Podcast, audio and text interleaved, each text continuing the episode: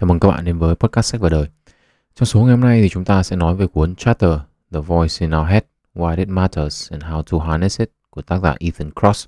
Đây là một cuốn sách không quá dài nhưng mà khá là thú vị. À, chủ đề của cuốn sách này là những cuộc hội thoại nội tâm. Trước khi đi vào nội dung ấy, thì chúng ta sẽ nói qua một chút về cái khái niệm này. Thế thì hội thoại nội tâm ấy, về cơ bản là bạn tự nói chuyện với chính bạn. À, ví dụ như là bạn tự trấn an mình trước một cuộc phỏng vấn chẳng hạn và bạn tự nói với bản thân mình là bình tĩnh đi xem nào mình đi phỏng vấn lần này là lần thứ một nghìn rồi đúng không có gì đâu mà phải sợ. À, hoặc là mỗi lần tôi diet ấy, mà chắc chắn là việc này sẽ diễn ra trong lần diet sắp tới. Lúc nào mà đói thì bây giờ tôi cũng tự nhủ là đói là cảm giác bình thường không cần phải quá chú ý đến nó. Xong là điều chỉnh cái sự chú ý của mình vào việc khác. Thì đấy là những cái cuộc hội thoại nội tâm. Ok vậy thì chúng ta sẽ đi vào phần kiến thức của cái cuốn sách này. Để biết xem những cuộc hội thoại này thì có gì hay ho mà phải viết thành sách.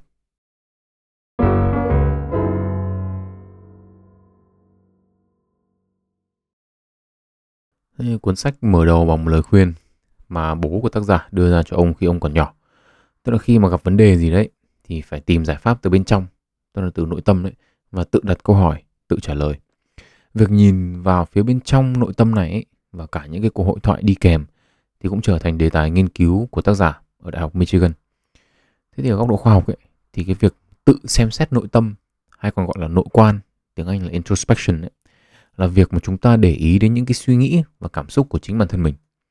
Năng lực này ấy, thì cho phép chúng ta nhớ lại những gì đã xảy ra này, tưởng tượng nếu thay đổi cái này thì hiện tại nó sẽ khác thế nào, rồi tương lai sẽ ra sao.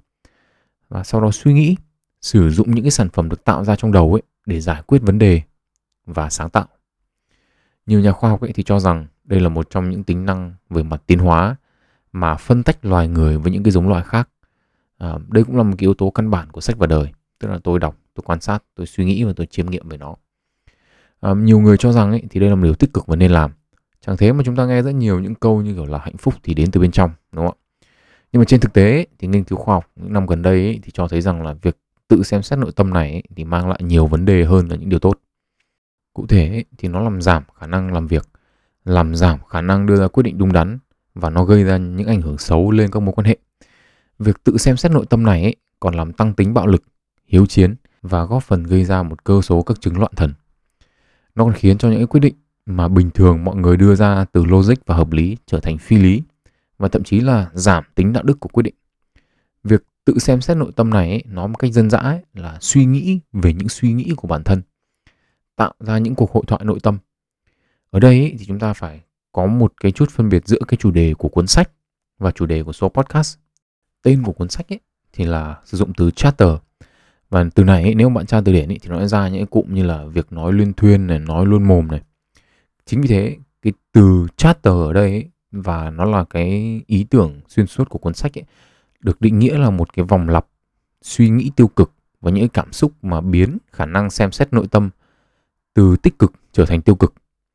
Thế tuy nhiên ấy, chủ đề của số podcast ngày hôm nay thì là cuộc hội thoại nội tâm vì tôi cho rằng ấy, là ở góc độ tích cực ấy, thì cũng có những điều cần phải nói đến về cái hiện tượng này.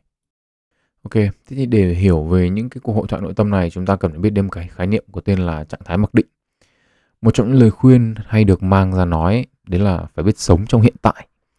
À, nhưng mà trên thực tế thì chúng ta dành một phần ba thời gian tỉnh táo để không sống trong hiện tại. Tức là não của chúng ta ấy, thì lượn ra khỏi thực tế và nghĩ về tương lai hoặc là nghĩ về quá khứ uh, nhớ về những gì đã diễn ra này hoặc là chúng ta tưởng tượng đến những cái gì sắp đến. Cái hành vi mà tôi gọi là lang thang của não này ấy, thì phổ biến đến mức mà nó được biết đến với cái tên là trạng thái mặc định. Thế những người mà có xu hướng tăng động giảm tập trung như tôi ấy, thì cái việc mà lượn ra khỏi thực tại và lang thang đi khắp trốn cùng nơi này ấy, thì nó diễn ra nhiều hơn và thường xuyên hơn bình thường. Bản chất của quá trình lang thang này ấy, là não đang tự nói chuyện và tự lắng nghe những câu chuyện của nó trong cuộc nói chuyện này ấy, thì có thể là có nhiều các cái giọng nói khác nhau đại diện cho các cái thực thể khác nhau trong cuộc sống của chúng ta. Ví dụ như chúng ta có cái giọng nói của mẹ này giọng nói của bố này của những người thân trong gia đình này bạn bè này. À, hoặc như trong trường hợp của tôi thì bình thường trong đầu tôi có khoảng 3 đến 4 tôi khác nhau. Vẫn là ông đạo đấy nhưng mà mỗi ông thì có một ý kiến kiểu như vậy. À, một điều quan trọng để phân biệt giữa những cái tiếng nói trong đầu ở mức độ bình thường hay là bất thường mang tính chất bệnh lý ấy, thì là việc nó bất thường đến đâu và ở trong nền văn hóa nào? Tức là có những cái suy nghĩ bình thường ở một nền văn hóa ấy, thì nó lại là một điều bất thường ở những cái nền văn hóa khác. Ngoài ra thì cái sự bất thường này nó cũng có mức độ đúng không ạ? Tức là trong một cái giới hạn nào đó thì nó là bình thường nhưng mà vượt quá ra khỏi cái giới hạn đó thì nó trở thành bất thường và vẫn có vấn đề về mặt bệnh lý. Thế thì uh, những cái giọng nói nội tâm này ấy, thì có vẻ như là một hiện tượng mang tính chất phổ thông và là một chức năng cơ bản của bộ não ai cũng có. Ví dụ như là ở những người nói lắp ấy thì tốc độ nói chuyện nội tâm của họ nhanh và không bị lắp như là khi họ phát ra thành tiếng. Hoặc là thậm chí ở những người bị câm nhé và chỉ sử dụng ngôn ngữ cử chỉ ấy, thì họ cũng nói rằng là họ tự nói chuyện với bản thân bằng cách dùng ngôn ngữ cử chỉ của họ trong đầu. À, mặc dù những cái giọng nói trong đầu này của chúng ta lúc nào cũng gần như lúc nào cũng có nhưng mà thường ấy thì nó xuất hiện khi mà chúng ta cần nó nhất. Tức là khi mà chúng ta đang bị stress này hoặc là gặp phải những cái việc mà gây ra thay đổi về cảm xúc. Khi đó ấy, thì những cái giọng nói này sẽ nhắc lại những cái đã xảy ra này hoặc là tưởng tượng ra những tương lai mà khiến chúng ta lo lắng hoặc cũng có thể là nó tập trung vào một cảm xúc hoặc một điều gây khó chịu nào đó. À, cuốn sách ấy thì có nói một nghiên cứu mà tôi à, thực sự cảm thấy rất là thú vị. Đây là nghiên cứu của nhà nhân chủng học Andrew Irving. À, đầu tiên là ông nghiên cứu về những người bị HIV AIDS ở New York và sau đó ấy, thì là những người dân sinh sống ở New York nói chung. Thế thì về cơ bản ấy thì cái cách làm nghiên cứu là ông đưa cho họ một cái máy ghi âm và sau đó là nhờ họ nói thành tiếng những cái suy nghĩ của mình vào trong máy ghi âm đó trong suốt một cái ngày họ làm việc một ngày họ đi đến chỗ này đi đến chỗ kia và họ ghi âm lại những suy nghĩ của họ còn ông thì quay phim họ từ một khoảng cách đọc nghiên cứu về những cái người ờ, nhiễm HIV/AIDS ấy, thì thấy được đầy những cái sự lo lắng, đau buồn và cả những cái sự hối hận của họ. Ấn tượng nhất với tôi ấy, ở trong cái nghiên cứu này là một cái người tên là Neil. À, cuốn sách thì không nói về nghiên cứu này, đây chỉ là tôi tìm tôi đọc nó thôi. À, thì ông Neil này thì ông ấy đi bộ trong thành phố. Và đặc biệt là ông ấy chọn con đường nào để đi ấy, thì những cái kỷ niệm cùng những cái cảm xúc mà đi kèm với cái con đường đấy của ông ấy ùa về. Và chính vì thế đâm ra là có những ngày ấy, thì ông ấy chọn đi con đường khác vì ông ấy không muốn nhớ lại những kỷ niệm cũ nữa. À, trong cái nghiên cứu ờ, người bình thường ấy, thứ hai ấy, được nhắc đến trong cuốn sách ấy, thì uh, tôi thấy ấn tượng nhất với một người tên là Meredith. Tôi sẽ trích nguyên văn cái đoạn trong sách ra đây không biết là gần đây có cửa hàng Staples nào không nhỉ Meredith nói trước khi chuyển chủ đề một cách đột ngột sang nói về người bạn mới phát hiện bị ung thư. Mày biết không, tao nghĩ rằng ấy, nó sẽ bảo tao là mèo của nó chết. Tao đã chuẩn bị khóc vì con mèo của nó rồi. Và sau đó ấy, thì tao đã cố định không khóc vì nó. New York mà không có Joan ấy thì tao cũng không thể tưởng tượng được. Sau đó Meredith khóc. Nhưng mà chắc nó sẽ ổn thôi. Tao thích nhất cái câu mà nó bảo rằng sẽ có 20% là nó khỏi. Bạn nó thì hỏi rằng liệu mày có lên một cái máy bay mà có 20% bị tai nạn không? Đương nhiên là không. Vượt qua chuyện này thật là khó. Sau khoảng 3 phút ấy, thì Meredith lại quay lại với chủ đề thời điểm hiện tại. À, hình như có một cửa hàng staple hướng kia thì phải. Hình như là ở đó có. Thế thì ngoài việc nhảy từ việc tìm cửa hàng staple sang tự thoại, thì những câu thoại của Meredith thì thể hiện cái cuộc hội thoại nội tâm của cô ấy được sử dụng để tự dẫn dắt bản thân qua cái hung tin là bạn mình bị ung thư thay vì là cô ngồi buồn hay là khóc vì điều đó. Và tôi thì tin chắc chắn là cái việc tự thoại để dẫn dắt mình qua một cái sự kiện gì đó không phải là một điều hiếm với ngay cả bản thân tôi và có thể là cả chính các bạn nữa những người đang nghe podcast của tôi. Vậy thì câu hỏi tiếp theo là tại sao chúng ta lại có cái tính năng này? Nó phục vụ mục đích gì? Thế giả thuyết được các nhà khoa học đưa ra ấy, là hội thoại nội tâm có ba chức năng chính. Một là hỗ trợ trí nhớ tạm thời. Hai là hỗ trợ phát triển cảm xúc mà ba là giúp chúng ta đánh giá xem chúng ta sắp đạt được cái mục tiêu cần đạt đến hay chưa. Trí nhớ tạm thời ấy là một cái khái niệm mà chúng ta đã nói đến khá là nhiều trong số 18 rồi đúng không ạ? Hội thoại nội tâm ấy thì cho phép chúng ta cho thông tin cần nhớ vào trí nhớ tạm thời. Một cái ví dụ cụ thể ấy, là việc ghi nhớ số điện thoại. Ví dụ như một ai đó cho bạn số điện thoại chẳng hạn thì dù có giấy bút thì không có giấy bút thì khi họ đọc số điện thoại của họ cho bạn ấy thì việc đầu tiên bạn sẽ làm ấy, như một bản năng ấy, là chúng ta tự đọc lại số điện thoại đó. Dù là chúng ta đọc trong đầu hay là chúng ta phát ra thành tiếng đây là một cái quá trình mà ghi thông tin vào bộ nhớ tạm thời.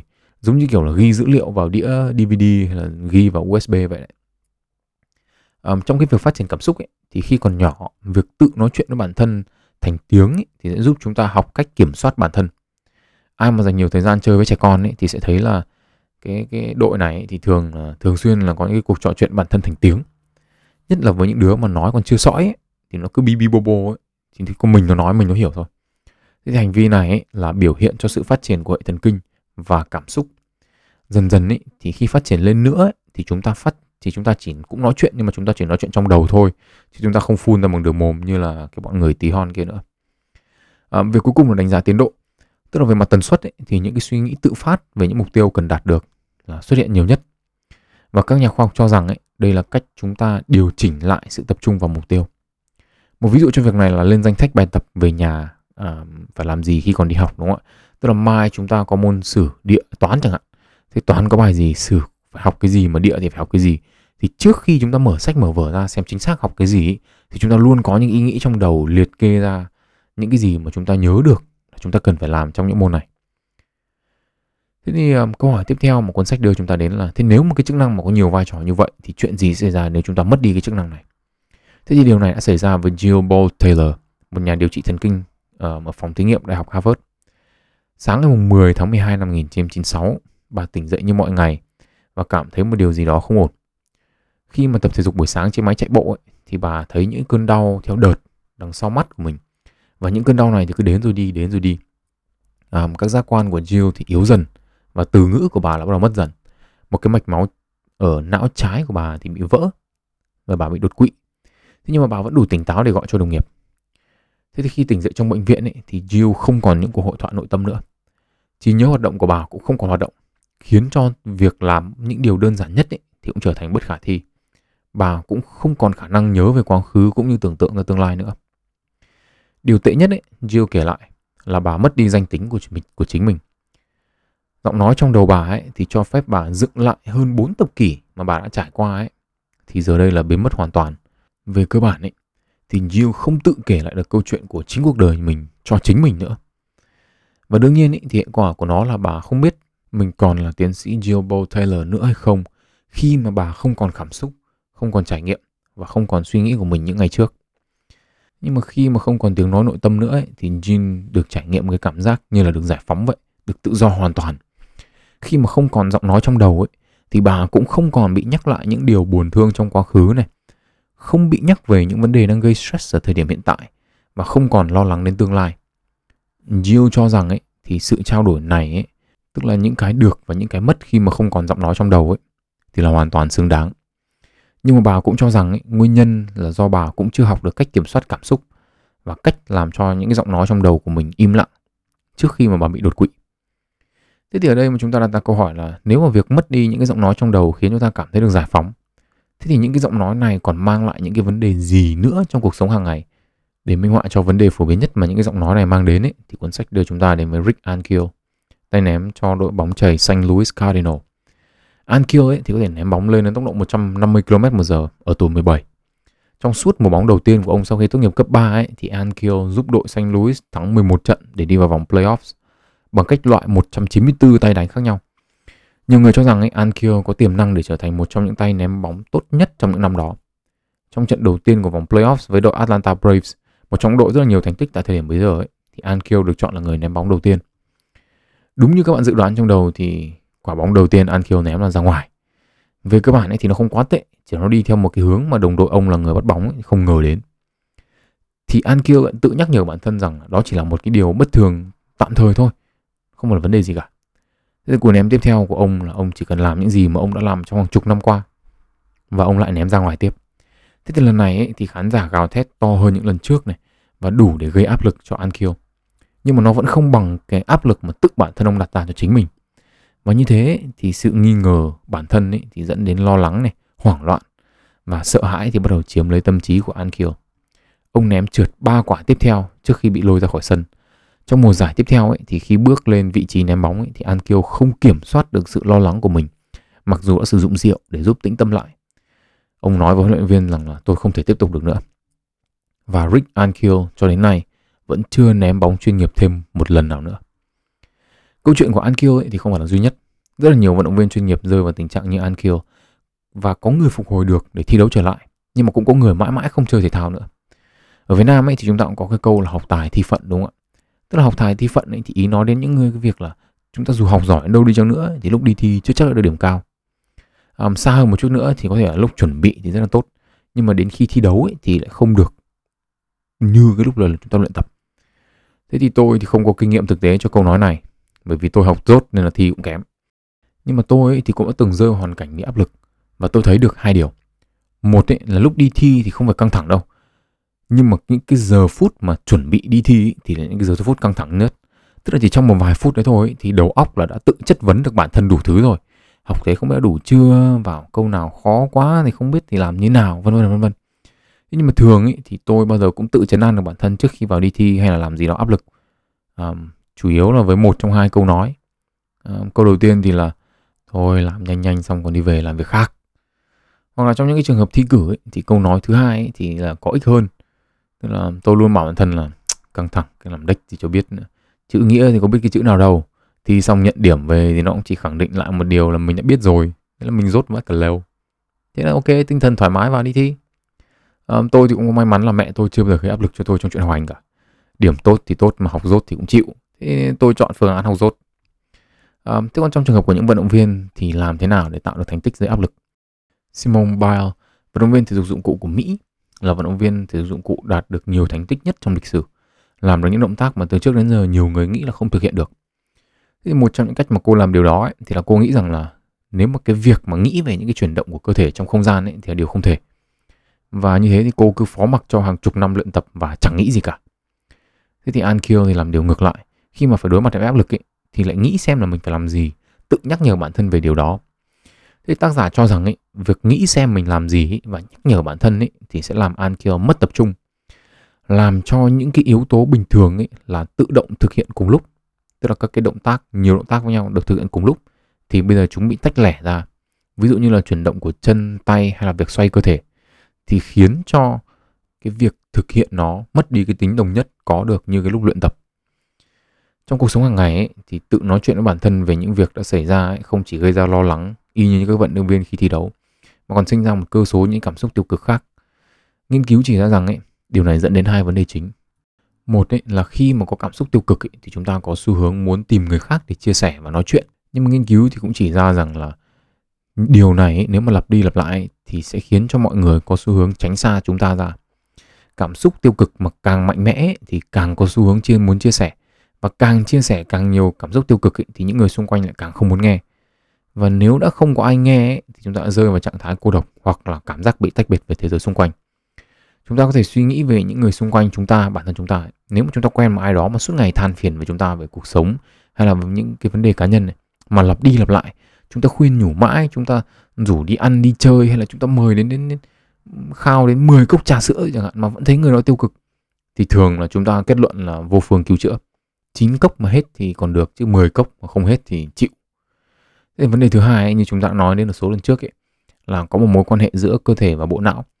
Tức là nếu tự chúng ta sản sinh ra stress từ những cuộc hội thoại nội tâm ấy thì cơ thể chúng ta cũng sẽ phản ứng lại đúng như là gặp stress thật vậy.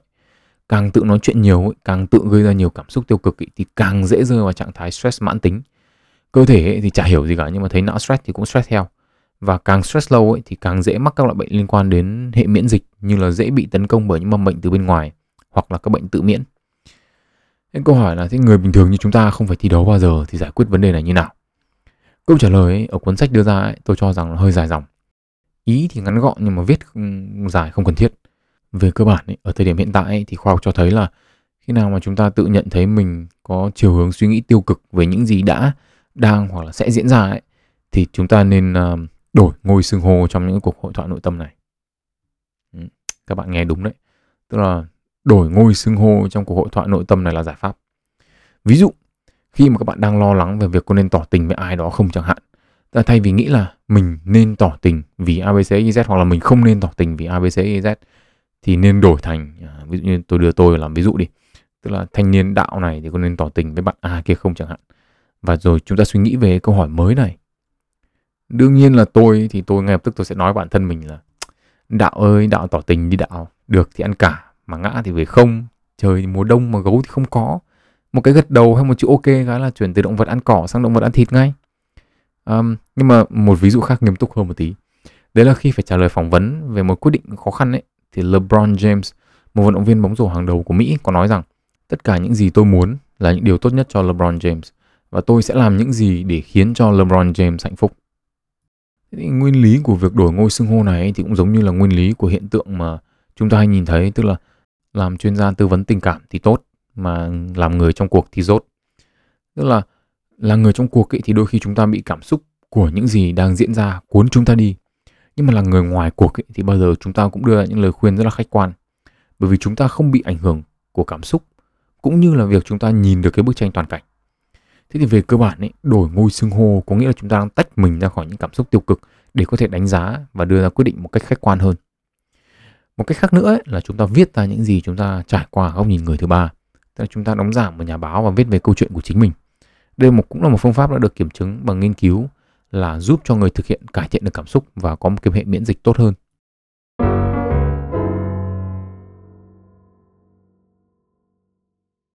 Trước khi đi vào cái phần cuối cùng của podcast ấy, thì tôi cũng muốn nhắc là những gì ờ, được nhắc đến trong podcast này ấy, thì không phải là tất cả những phần kiến thức có trong cuốn sách.